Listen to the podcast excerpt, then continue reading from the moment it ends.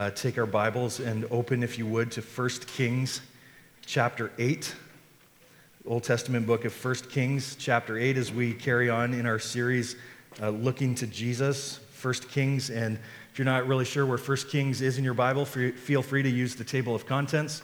Uh, you'll be very happy to know that 1 Kings is still right before 2 Kings. So you're welcome. 1 Kings chapter 8. There have been uh, some times over the years where um, I've had the opportunity to preach at other churches or at other events and in different places. And there's part of me that uh, never really knows what to expect when I go to those places.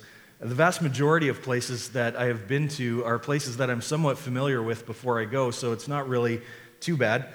Uh, but there's one thing that happens every time that I go away, and it's something that I haven't been able to shake and probably because it's something that I don't want to be able to shake. And that is that whenever I go away uh, to another place on a weekend, I really miss being here. Like, I really miss being here. And, and I think part of the reason for that is because I love what God is doing here. And I love who God has brought here. And I love who God continues to bring here. And there's just something special that happens when God's people gather together that doesn't happen at any other place or in any other way within our lives. There's something that happens here in these moments that doesn't happen if you're part of a club or you're on a team or when you go to work. There's just something unique, something special that happens when God's people come together. And I believe that happens because this church is committed to some very specific things. And we begin to catch glimpses of that long before Jesus ever plants the big C church. We start to catch glimpses of this here in 1 Kings chapter 8. And this is not really a passage that we come to very frequently, but it is one of the more important passages in all of the Old Testament because it's here that a place is made for the name of God to dwell. So a place is made for the name of God to dwell. Solomon now has built the temple, and the temple was built to be the place where there would be no question whatsoever that this is where God was. He would be there. His name, in other words, everything about God's character and his attributes and everything about what God represents would be in the temple. And this passage now in 1 Kings chapter 8 really serves to teach us one really important lesson. God must be central to the gathering of his people. God must be central to the gathering of his people. When God's people come together, who he is, his character, his attributes, his work, his power must be the focal point of our coming together, which means then that we are not central to our gathering. When God's people come together, who we are, our personalities, our abilities, our work, our accomplishments must never be the focal point of our time together. Problem is that there's many churches who are gathering just like we are this morning. And instead of making God the focal point of their gathering together, they are making themselves and their needs and their desires the starting point of their experience together. I recently heard another pastor quote an author about this very thing. He said this the author wrote this Many pastors today can preach whole messages with little more than a tip of the hat to a clause or two taken from a biblical context that few, if any, recognize. Even more pastors have decided that using the Bible is a handicap for meeting the needs of the different generations. Therefore, they've gone to drawing their sermons from the plethora of recovery and pop psychology books that fill our Christian bookstores. The market forces demand that we give them what they want to hear if we wish them to return and pay for the mega sanctuaries that we have built. Like, I read that and I had to read that a couple of times to make sure that I was actually hearing what this guy was saying. And like, the market forces demand that we give them what they want to hear if we wish them to return. And then I just prayed, God, May that never be so here. Like, God, may we never be a church that caters to the demands of the market forces and in the process simply sacrifices what God has already said. God must be central to the gathering of his people. Because when the church ceases to make God central to the gathering of his people, then we essentially cease to be the church. Now, on the face of it, that sounds basic, doesn't it? Like it sounds fairly elementary that when we gather as the church, God should be the focus of our gathering. That it makes sense that if you and I are coming to church, that we should expect to talk about God and we should expect to pray to God and we should expect to sing to this God and to sing about this God and we should expect to talk about how holy this God is and how sinful we are and how much this God loves us that he would send his only son Jesus to die in our place for our sins and give us new life. And yet, for a long time, that, has not the way, that is not the way that it's been. Pastors have stood before congregations and preached messages of self help. Worship leaders have stood before congregations and led songs that make us feel warm and fuzzy inside. And teachers have stood in Sunday school classrooms and taught messages that are based on self help and recovery and pop psychology. And in the process, countless numbers of people, at best, are not living the abundant life that Jesus Christ died and rose again to give them. And at worst, countless numbers of people are headed to an eternity without Christ because their church was not willing to lead them over the course of a lifetime to plumb the depths of the gospel. Which I think is why 1 Kings chapter 8 needs to mean a lot to us this morning. This is where it comes into play. Solomon now has built the temple. He is dedicating the temple to the Lord. So, just a little bit of context here to help us get our bearings in this place in God's word. Back in 2 Samuel chapter 7, you may remember from our study a few weeks ago, David wanted to build a house for God. And God came to David and said, No, you're not going to build me the house. Instead, your son Solomon is going to build it. And David, now, by this point in 1 Kings chapter 8, David has died, and Solomon has spent the past seven years constructing this temple, and he has spared no expense whatsoever in the construction of the temple. Solomon has used the best builders, he has used the best materials. The temple was overlaid in gold and silver like not just parts of it, but the entirety of the temple is overlaid in gold. And there were many different precious stones that would line the pillars and the walls inside the temple. Like as a physical structure, the temple was absolutely spectacular. Like it was outstanding. There was no comparison to this structure that Solomon had just built. But again, what makes the temple so outstanding was that the temple was where the glory of the Lord would be among his people. That's why the temple was built. Not only that, but for Solomon and for the people of God now who are living 1 Kings chapter 8, the reality of the temple seemed to signify a brand new day for them because it looked to them like the kingdom of God had come and they were living the kingdom of God. Like God was fulfilling all of his promises that he had made generations before. And I want you to see how all of this comes together within God's word from the very beginning to where we find ourselves right now in 1 Kings chapter 8, especially as we've been going through this series in God's word. And as we do this, I hope it reminds you not only how you can see the faithfulness of God weaving his way through the entirety of biblical history, but I hope it encourages you that you can see the faithfulness of God even weaving through your own life as well. So check this out. One commentator has defined the kingdom of God like this He says, The kingdom of God is God's people in God's place, under God's rule, and with God's blessing.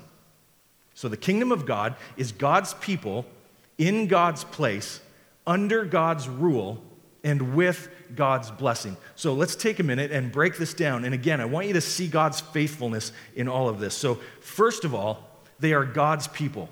So, way back in Genesis 32 and verse 12, God promised this to Jacob, which he also promised to Abraham and Isaac before him. Genesis 32, verse 12 says, But you said, I will surely do you good and make your offspring as the sand of the sea which cannot be numbered for multitude. So God promised way back in Genesis 32 that, that he would make for himself a people that they could not even number. Then we flip ahead to 1 Kings chapter 4 and verse 20. Hundreds of years later, as Solomon is building the temple, 1 Kings 4 verse 20 says, Judah and Israel were as many as the sand by the sea. They ate and drank and were happy. So after all of these years, God has been faithful to his promise to make for himself a people who could not be numbered. So they're God's people, but then notice this second, they are in God's place. Back in Exodus 23 and verse 31, God promised this to Moses. He says, And I will set your border from the Red Sea of the Philistines and from the wilderness to the Euphrates For I will give the inhabitants of the land into your hand, and you shall drive them out before you. Now, then we flip ahead to 1 Kings 4, verse 21, again, time of Solomon. And 1 Kings 4 21 says, Solomon ruled over all the kingdoms from the Euphrates to the land of the Philistines and to the border of Egypt. They brought tribute and served Solomon all the days of his life. So that is amazing. Like right down to the mile marker, God provides for them on the promise that he has made to them. So they are God's people and they are in God's place, and now they are under God's rule and with God's blessing. So go all the way back again to Genesis chapter 12, and God says this to Abram, Genesis 12 and verse 2.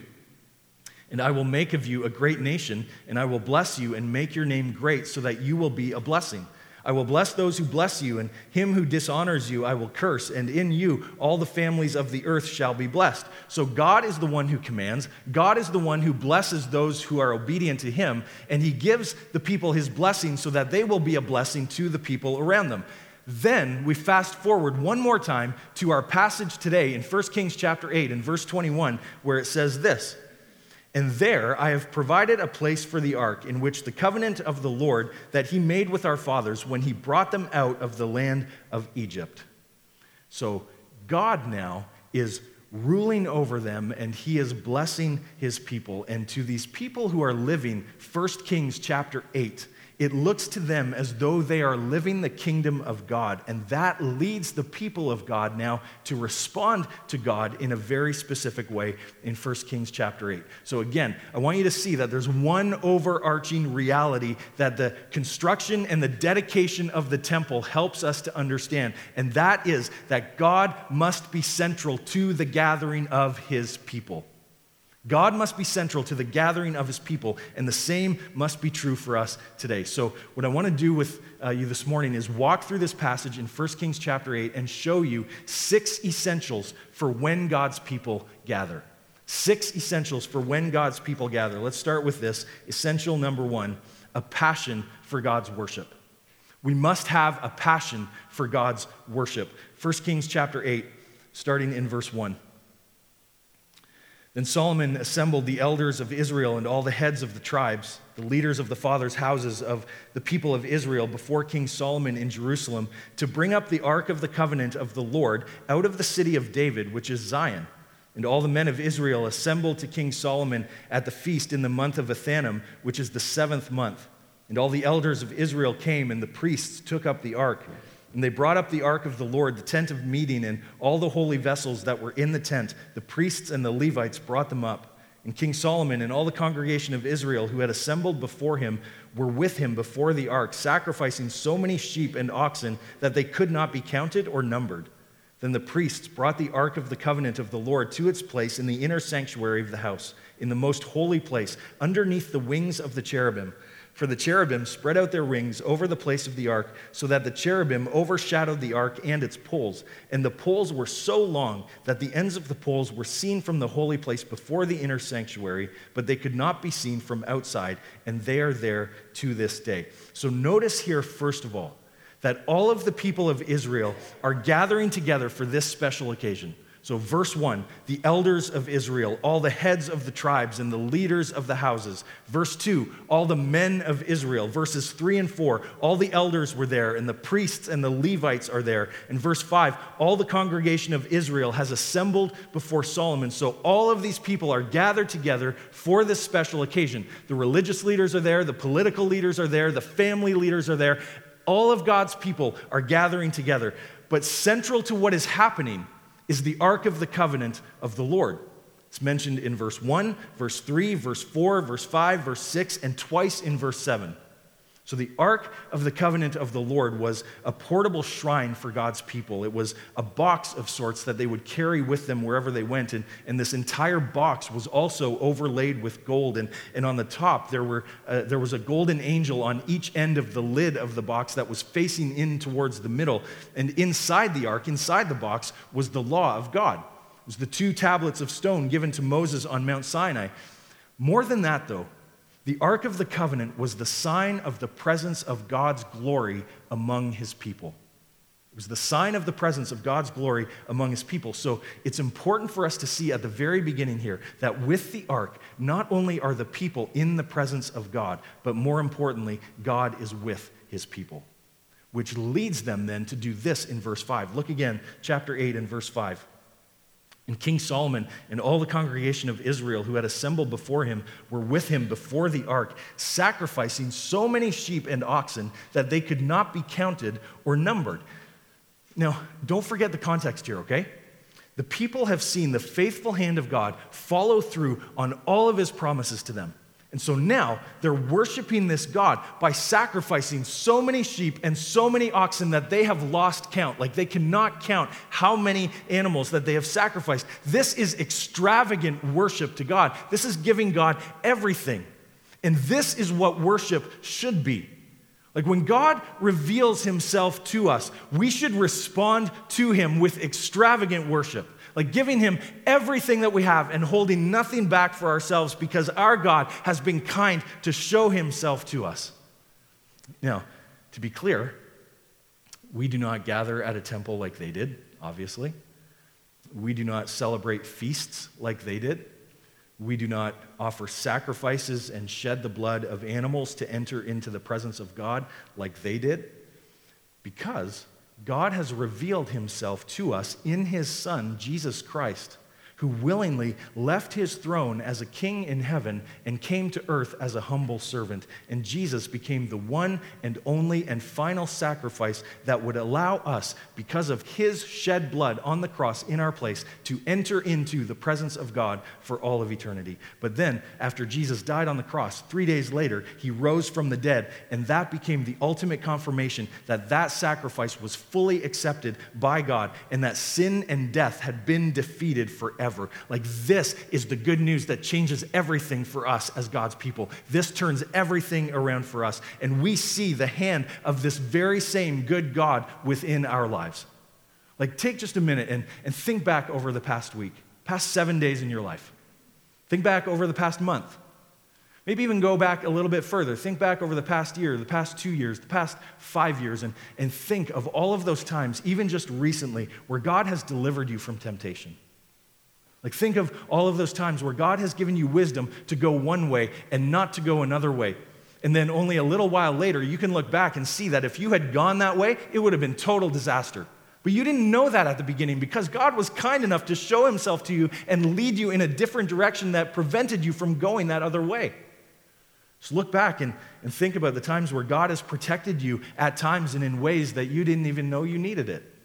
Where God has blessed you with time or with finances or groceries that you needed to eat or with laughter or with healing or with help in some cases that you did not even ask for. And then take some time and think back to that moment where God, in His grace, showed you the depth of your sin and the height of His holiness and the reality that you needed the Savior and the reality, too, that you have been rescued from an eternity in hell and how that has changed your life forever. Like when we think about that, when we think that God has revealed himself to us in that way, that should lead us then to passionate worship of this good and glorious God. And specifically, a response that lays everything down before him in praise.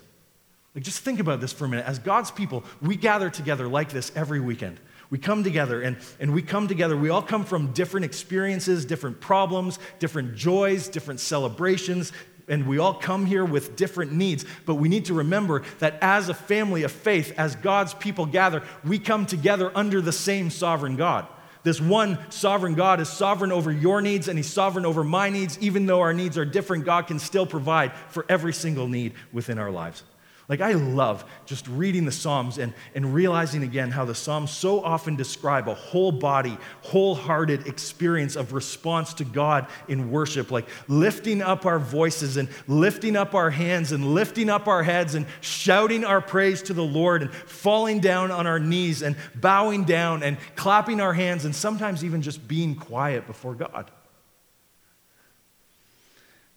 So, because God is kind enough to reveal himself to us, we must respond to him in passionate worship, which we cannot do without the second essential when God's people gather together. Essential number two, a commitment to God's word. a commitment to God's word. So, a passion for God's worship and now a commitment to God's word. Take a look, chapter 8 and verse 9. There was nothing in the ark except the two tablets of stone that Moses put there at Horeb, where the Lord made a covenant with the people of Israel when they came out of the land of Egypt. So, notice something really important here that the Word of God and the presence of God are inseparably linked. The Word of God and the presence of God are inseparably linked. So remember a little bit of the context here, okay? The ark represented the presence of God's glory among his people.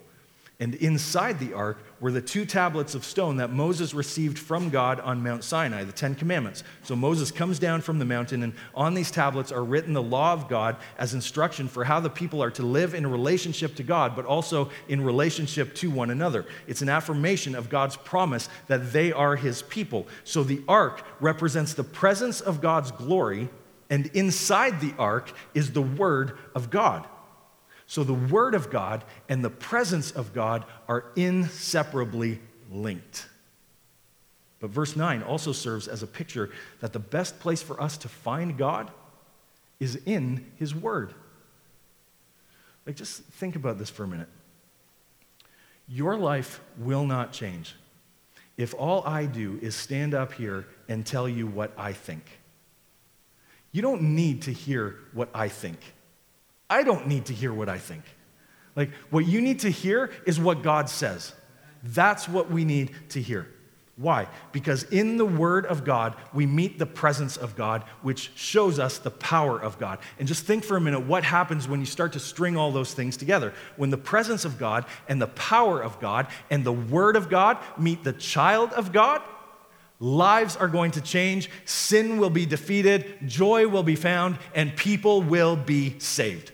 Like when you come to this gathering of God's people in this church by God's grace, you will never hear anyone stand up here and preach a message of politics or philosophy or religion or opinions or clever tips and tricks and ideas about how to be a better person by Friday. Why? Because we are unapologetically committed to the preaching of the Word of God and the Word of God alone. Because we are totally convinced that it is the Word of God by the power of the Spirit of God that changes the people of God. Like, like just think about this. You could walk out of this room right now. Don't, okay? Don't, unless you have to go to the bathroom or something, that's okay. But you could, theoretically, you could walk out of this room, walk down that hall, and walk down that other hallway into any one of those Harvest Kids classrooms right now, and every single one of those sweet and precious little kids are being fed on the Word of God, fed on the gospel of Jesus Christ. Like you could walk into our youth ministry on any given Wednesday night, any time of the year, and those sweet and not so little kids are being fed on the Word of God. They are being fed on the gospel of Jesus Christ. Our men's and women's Bible studies, our discipleship classes, our discipleship process, by the grace of God, every single ministry right across the life of this church, not because of us, again, by the grace and the mercy of God, is gospel, gospel, gospel, gospel. Why? Because the gospel of God, the Word of God, is what changes changes us, and it is the only hope of changing the lost. Because in the Bible, and specifically in the gospel, we see the power and the presence of God that will ultimately change the people of God. So, the worship of God and the Word of God are central to the gathering of the people of God, just like it needs to be for us today. Which leads us then to this third essential, which is no coincidence when these first two come together. When we have a passion for God's worship and a commitment to God's Word, it is no coincidence then that it leads us to essential number three a zeal for God's glory. A zeal for God's glory. Look at what happens next. Chapter 8 and verse 10. And when the priests came out of the holy place, a cloud filled the house of the Lord, so that the priests could not stand to minister because of the cloud, for the glory of the Lord filled the house of the Lord. Can you just picture what that must have been like? Like, can you just try and put yourself in that, in that context, in that situation? Just imagine yourself standing there in that group and and the glory of God descends so powerfully, and it is so overwhelming in that moment that the priests could not even stand up to do what they were supposed to do. And I look at this and I wonder what would happen today if the spiritual leaders in our country were captivated like this by a vision for God's glory. If, if I was captivated like this by a vision for God's glory. Like to realize and, and to be struck by the reality that God is not simply a recently updated, souped up, slightly better version of us. Like that is not who God is but instead to see that he is completely set apart from sin and he is entirely high above his creation. There is no sin in God. There is no injustice in God. There is no impurity in God. There is no deceit in God. Habakkuk 1, verse 13 says, You who are of purer eyes than to see evil and cannot look at wrong. Like, this is the God who created the heavens and the earth and everything in them. This is the God who sustains his creation by the word of his power. This is the God who parted the waters of the Red Sea so that his people could cross over and be delivered. This is the God who calms the storms and heals the sick and raises the dead. This is the God who has come to you and to me and saved us from our sins and given us life in Jesus Christ for all of eternity. Like this God is worthy of our glory. This God is worthy of our praise. So the people have seen the glory of God. Notice Solomon's response in verse 12. Then Solomon said, The Lord has said that he would dwell in thick darkness. I have indeed built you an, an exalted house, a place for you to dwell in forever. Just pause here for a second. We, we call this the transcendence and the immanence of God the transcendence and the immanence of God. God is transcendent. In other words, he transcends everything in that God is high above his people. So, verse 12, he dwells in thick darkness. He's different from us. But at the same time, he is also immanent in that he is close to us, he is near to us. God is here among his people. Verse 13, he dwells in an exalted house. Like there's much about God that we know because he's made himself known to us in his word and in his son. But there's also so much about God that remains a mystery to us. Like this is our God. He is glorious. He is great. He is different from us. And this is why our God is worthy to be glorified. That leads Solomon to lead the people then to glorify God for both the clarity and the mystery of God. Verse 15 he says, Blessed be the Lord, the God of Israel, who with his hand has fulfilled what he promised. So he's looking back and remembering what God has done and then giving God the glory. Verse 18, but the Lord said to my father David, again, God is in control of all of this. Verse 20, now, the Lord has fulfilled his promise that he made. Again, looking back, God has been faithful yet again. For I have risen, verse 20, I have risen in the place of David my father and sit on the throne of Israel, as the Lord promised. Verse 21, the covenant of the Lord that, has, that he made with our fathers when he brought them out of the land of Egypt. God has done all of this. God has been faithful from the very beginning. He's looking back, and God has worked on behalf of his people, and now his people are glorifying him by remembering what God has done. And so, when God's people gather together, when we gather together as God's people, we must have a zeal for God's glory. Like sermons preached that cause us to remember what God has done, and songs sung that cause us to remember what God has done, and prayers prayed that cause us to remember what God has done. Gatherings where God is clearly at the center, where He is the focus of what we sing and what we say and what we do. And the same is true for every single one of our lives every single life represented in this room right now. Like there should be times, regular times for all of us, where as individuals, we are stepping back from the routine of our life and we're stepping back sometimes even from the chaos of our life and we are remembering all that God has done for us. Like looking back and remembering, God, I remember how you brought me through that trial. And I remember how you brought me through that health crisis. And I remember how you walked with me through my grief. And, and I remember when the finances were tight and I didn't know where anything was going to come from the next day. God, you walked with me and you carried me through that and you brought me to this place now. Like we need to be stepping back and looking and remembering the faithfulness of God with purpose, with intentionality, and joyfully giving Him the glory for all that He has done. Because when we pursue this zeal for God's glory, it should lead us then to essential number four a longing for God's power. A longing for God's power. This section now, starting in verse 22, is really kind of the hub of all of chapter 8. where Solomon prays this prayer of dedication of the temple to the Lord. So follow along in this prayer to the Lord, starting at verse 22. Then Solomon stood before the altar of the Lord in the presence of all the assembly of Israel and spread out his hands toward heaven and said, O Lord, God of Israel, there is no God like you in heaven above or on earth beneath, keeping covenant and showing steadfast love to your servants who walk before you with all their heart. You have kept with your servant David, my father, what you declared to him. You spoke with your mouth and with your hand have fulfilled it this day.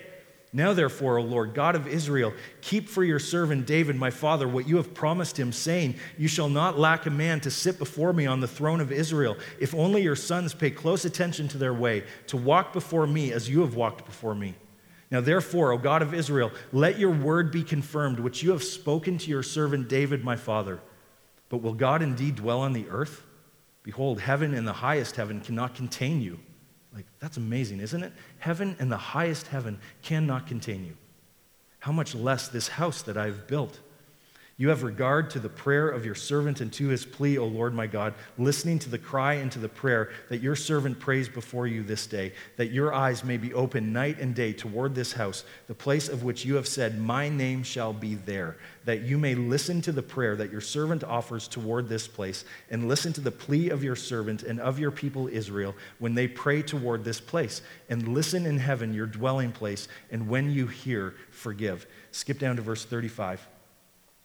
When heaven is shut up and there is no rain because they have sinned against you, if they pray toward this place and acknowledge your name and turn from their sin when you afflict them, then hear in heaven and forgive the sin of your servants, your people Israel, when you teach them the good way in which they should walk and grant rain upon your land, which you have given to your people as an inheritance. If there is famine in the land, if there is pestilence or blight or mildew or locust or caterpillar, if their enemy besieges them in the land at their gates, whatever plague, whatever sickness there is, whatever prayer, whatever plea is made by any man or by all your people Israel, each knowing the affliction of his own heart and stretching out his hands toward this house, then hear in heaven your dwelling place and forgive and act and render to each whose heart you know according to all his ways. For you, you only know the hearts of all the children of mankind, that they may fear you all the days that they live in the land that you gave to our fathers. Jump down to verse 46.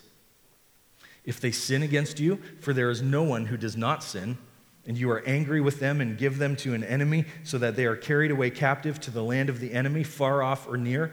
Yet if they turn their heart in the land to which you have to which they have been carried captive and repent and plead with you in the land of their captors, saying, We have sinned and have acted perversely and wickedly, if they repent with all their mind and with all their heart in the land of their enemies who carried them captive, and pray toward you, toward their, toward their land, which you gave to their fathers, the city that you have chosen, and the house that I have built for your name, then hear in heaven your dwelling place, their prayer and their plea, and maintain their cause, and forgive your people who have sinned against you and all their transgressions that they have committed against you, and grant them compassion in the sight of those who have carried them captive, that they may have compassion on them. For they are your people and your heritage, which you brought out of Egypt from the midst of the iron furnace. Let your eyes be open to the plea of your servant and to the plea of your people Israel, giving ear to them whenever they call to you. For you separated them from among all the peoples of the earth to be your heritage, as you declared through Moses, your servant, when you brought our fathers out of Egypt, O Lord God. And notice here what Solomon prays for. Verses 25 to 30, he prays for God's presence. Verses 31 and 32, he prays for justice for the nation. Verses 33 and 34, he prays for repentance and redemption. Verses 35 and 36, provision. Verses 37 to 40, forgiveness and deliverance. Verses 41 to 43, salvation for the outsider. Verses 44 and 45, victory for the people. And verses 46 to 53, he prays for revival. Like there is not a single part of their lives where God is not necessary. Like they need God for everything. And the same is true for us. For example, justice for our nation will not come from our government alone. We need to repent and be forgiven and shown compassion from the God who is sovereign over our nation. And then justice will roll like the waters. Everything from salvation to provision depends on us humbling ourselves before the Lord so that He will show His power among us. We are desperate for His power among us.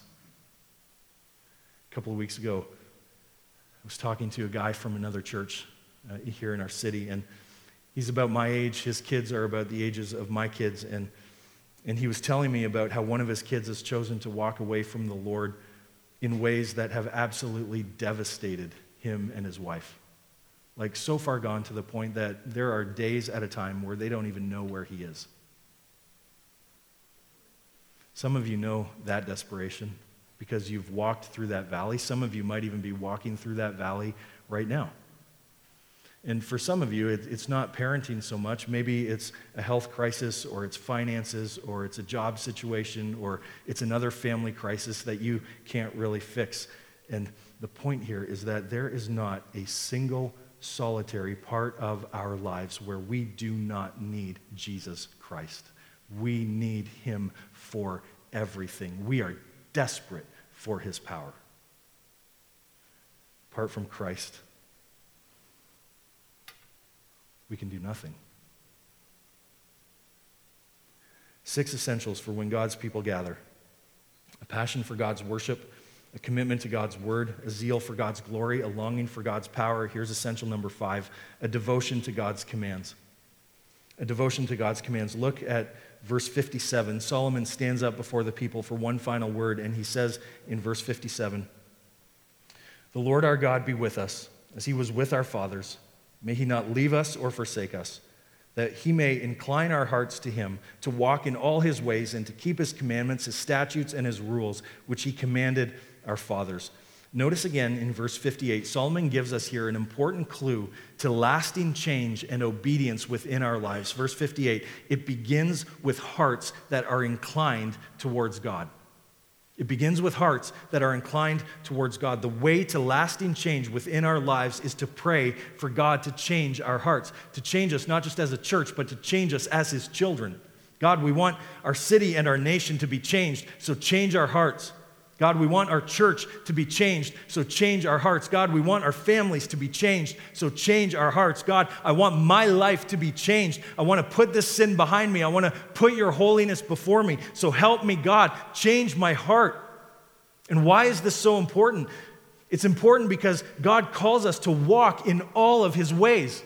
That's what Solomon's praying here. Like, this is the life of discipleship. He's calling us to keep his commandments and his statutes and his rules. Like, this is all encompassing. This is every part of our lives, lived for the glory of God. In fact, he says it again in verse 61.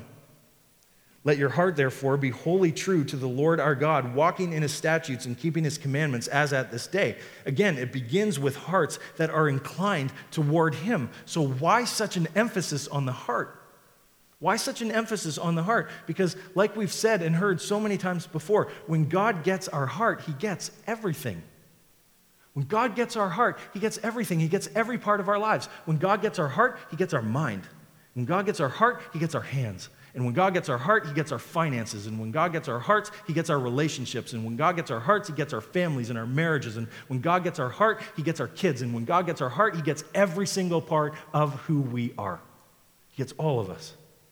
So if the heart doesn't change, then not much else will change either, which means that if you are willing to give God your heart and make him your greatest love, then it will lead to a passion for God's worship, and it will lead to a commitment to God's word, and a zeal for God's glory, and a longing for God's power, and a devotion to God's commands, and then finally to essential number six, an urgency for God's mission. An urgency for God's mission. Look at verse 59. Let these words of mine, with which I have pleaded before the Lord, be near to the Lord our God day and night, and may he maintain the cause of his servant and the cause of his people Israel, as each day requires, that all the peoples of the earth may know that the Lord is God, there is no other. So it's an urgency for God's mission. Solomon built the temple as the place where God's name would dwell among his people. It's a place that would magnify the glory and the character and the ways of God. And Solomon's prayer is that all the peoples of the earth would look upon this temple of God and know the God who lives in this temple. We've talked about this before, but, but I think it's really helpful for us to come back to this and, and see this again from the very beginning of God's word to the very end of God's word. So notice the temple storyline that runs its way through this passage. The temple storyline starts in the Garden of Eden with Adam and Eve. And Adam and Eve did not need a temple because God's presence was with them everywhere they went. By the time we get to the book of Exodus, the people have built a tabernacle, which again was kind of like a portable shrine that represented God's presence among the people, and they would pick it up and take it with them and set it up wherever they went. Then we get to our passage here in 1 Kings chapter 8, and Solomon has built a permanent temple for the presence of God. Later in the book of Ezekiel, the glory of the Lord has left the temple, and the prophet Ezekiel is looking ahead now to a new temple.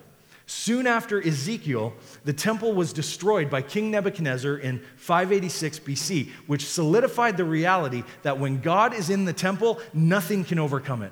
But when God leaves the house, it is subject to destruction, which is an important lesson for us. When God is out of the picture, it is not going to go well. Like when God is out of the picture of your life, that's not going to go well for you. When God is out of the picture of your marriage, that's not going to go well. When God is out of the picture of your finances, that's not going to go well. When He's out of the picture of your relationships, that is not going to go well. But then we keep reading through the Bible and we get to the Gospels and we read in John chapter 1 that Jesus came. And John said that the Word became flesh and dwelt among us. Literally, he tabernacled among us. It's back to that Exodus picture again. Then, when Jesus died on the cross, the Bible tells us that the curtain in the temple was torn in two. Why is that important? That's important because the curtain being torn represents the reality that Jesus is making a way for sinners like us to enter into the presence of this holy God forever. Furthermore, when Jesus was here, he promised that he would build his church and the gates of hell would not prevail against it. So after Jesus has died and risen again and ascended to where he sits at the right hand of the Father, the apostle Paul says that the church is the holy temple of the Lord. Ephesians chapter 2. In fact, the Bible even goes so far as to say, "Do you not know that your body is a temple of the Holy Spirit within you, whom you have from God?" But it still doesn't end there because for all believers in Jesus Christ, there is still coming a day when we will forever be in the presence of our Savior in the new heavens and the new earth. And once again, there will be no physical structure or building to be a temple in the New Jerusalem. Why? Because Revelation 21, verse 22 says that the Lord God Almighty and the Lamb are its temple. And so we look back on all of that from the very beginning of God's word to the very end of God's word, and it solidifies for us that because of the finished work of Jesus Christ on the cross and in the resurrection and in his ascension, we experience now the uninterrupted presence of the glory of God in eternity. He has made a way for us to know and to love and to be with God forever. That's why He is worthy of our worship. He is worthy to be glorified. So, for us right now, as the church of Jesus Christ and as believers in Jesus Christ, we are the temple of the Holy Spirit of God who lives within us. Now, keep in mind, when Solomon built this temple, the temple was to be a visual reminder to all of the people around that this is where God was. This is where you could find God. This is where you could see God at work. And so now, as Christians, as those living as a temple of the Holy Spirit of God, our lives become a visual testimony to believers and unbelievers alike, to all the peoples of the earth, that there is a God and He is Lord, and He has come to show us His glory by dwelling among His people and bringing salvation to the nations. And now, as those who have been changed and have been captivated and have been left in wonder by who this God is, we now have the responsibility to take this good news to the nations so that all the peoples of the earth, whether they live across the street or around the world, will know that the Lord is God and there is no other. Because there is still coming a day, Lord willing, very soon, when our Savior will come again, and one day people from all of the nations will gather around the throne of the Lord God and give him glory and honor and praise that he alone deserves forevermore. This is good news. This is why we worship this glorious God. Like loved ones, I submit to you again today that we must ever hold it before us and never let it falter. That God must always be central to the gathering of his people. Because if God is not central to the church, then we cease to be the church.